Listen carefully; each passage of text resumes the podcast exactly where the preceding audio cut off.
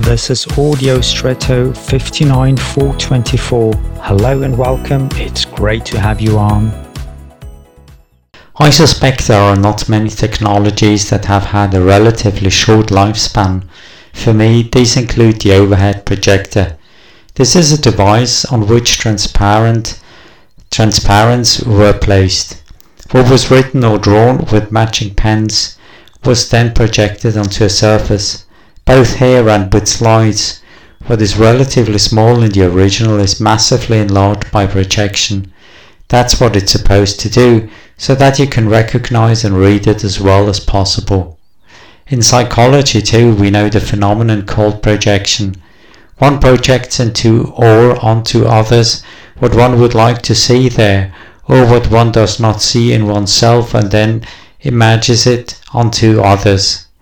This in itself is not really good, but it becomes bad or even worse, as with the overhead projector the magnification or exaggeration effect occurs. This is harmful in relationships and often distorts the truth. Therefore, caution is advised against such projections. And now I wish you an extraordinary day.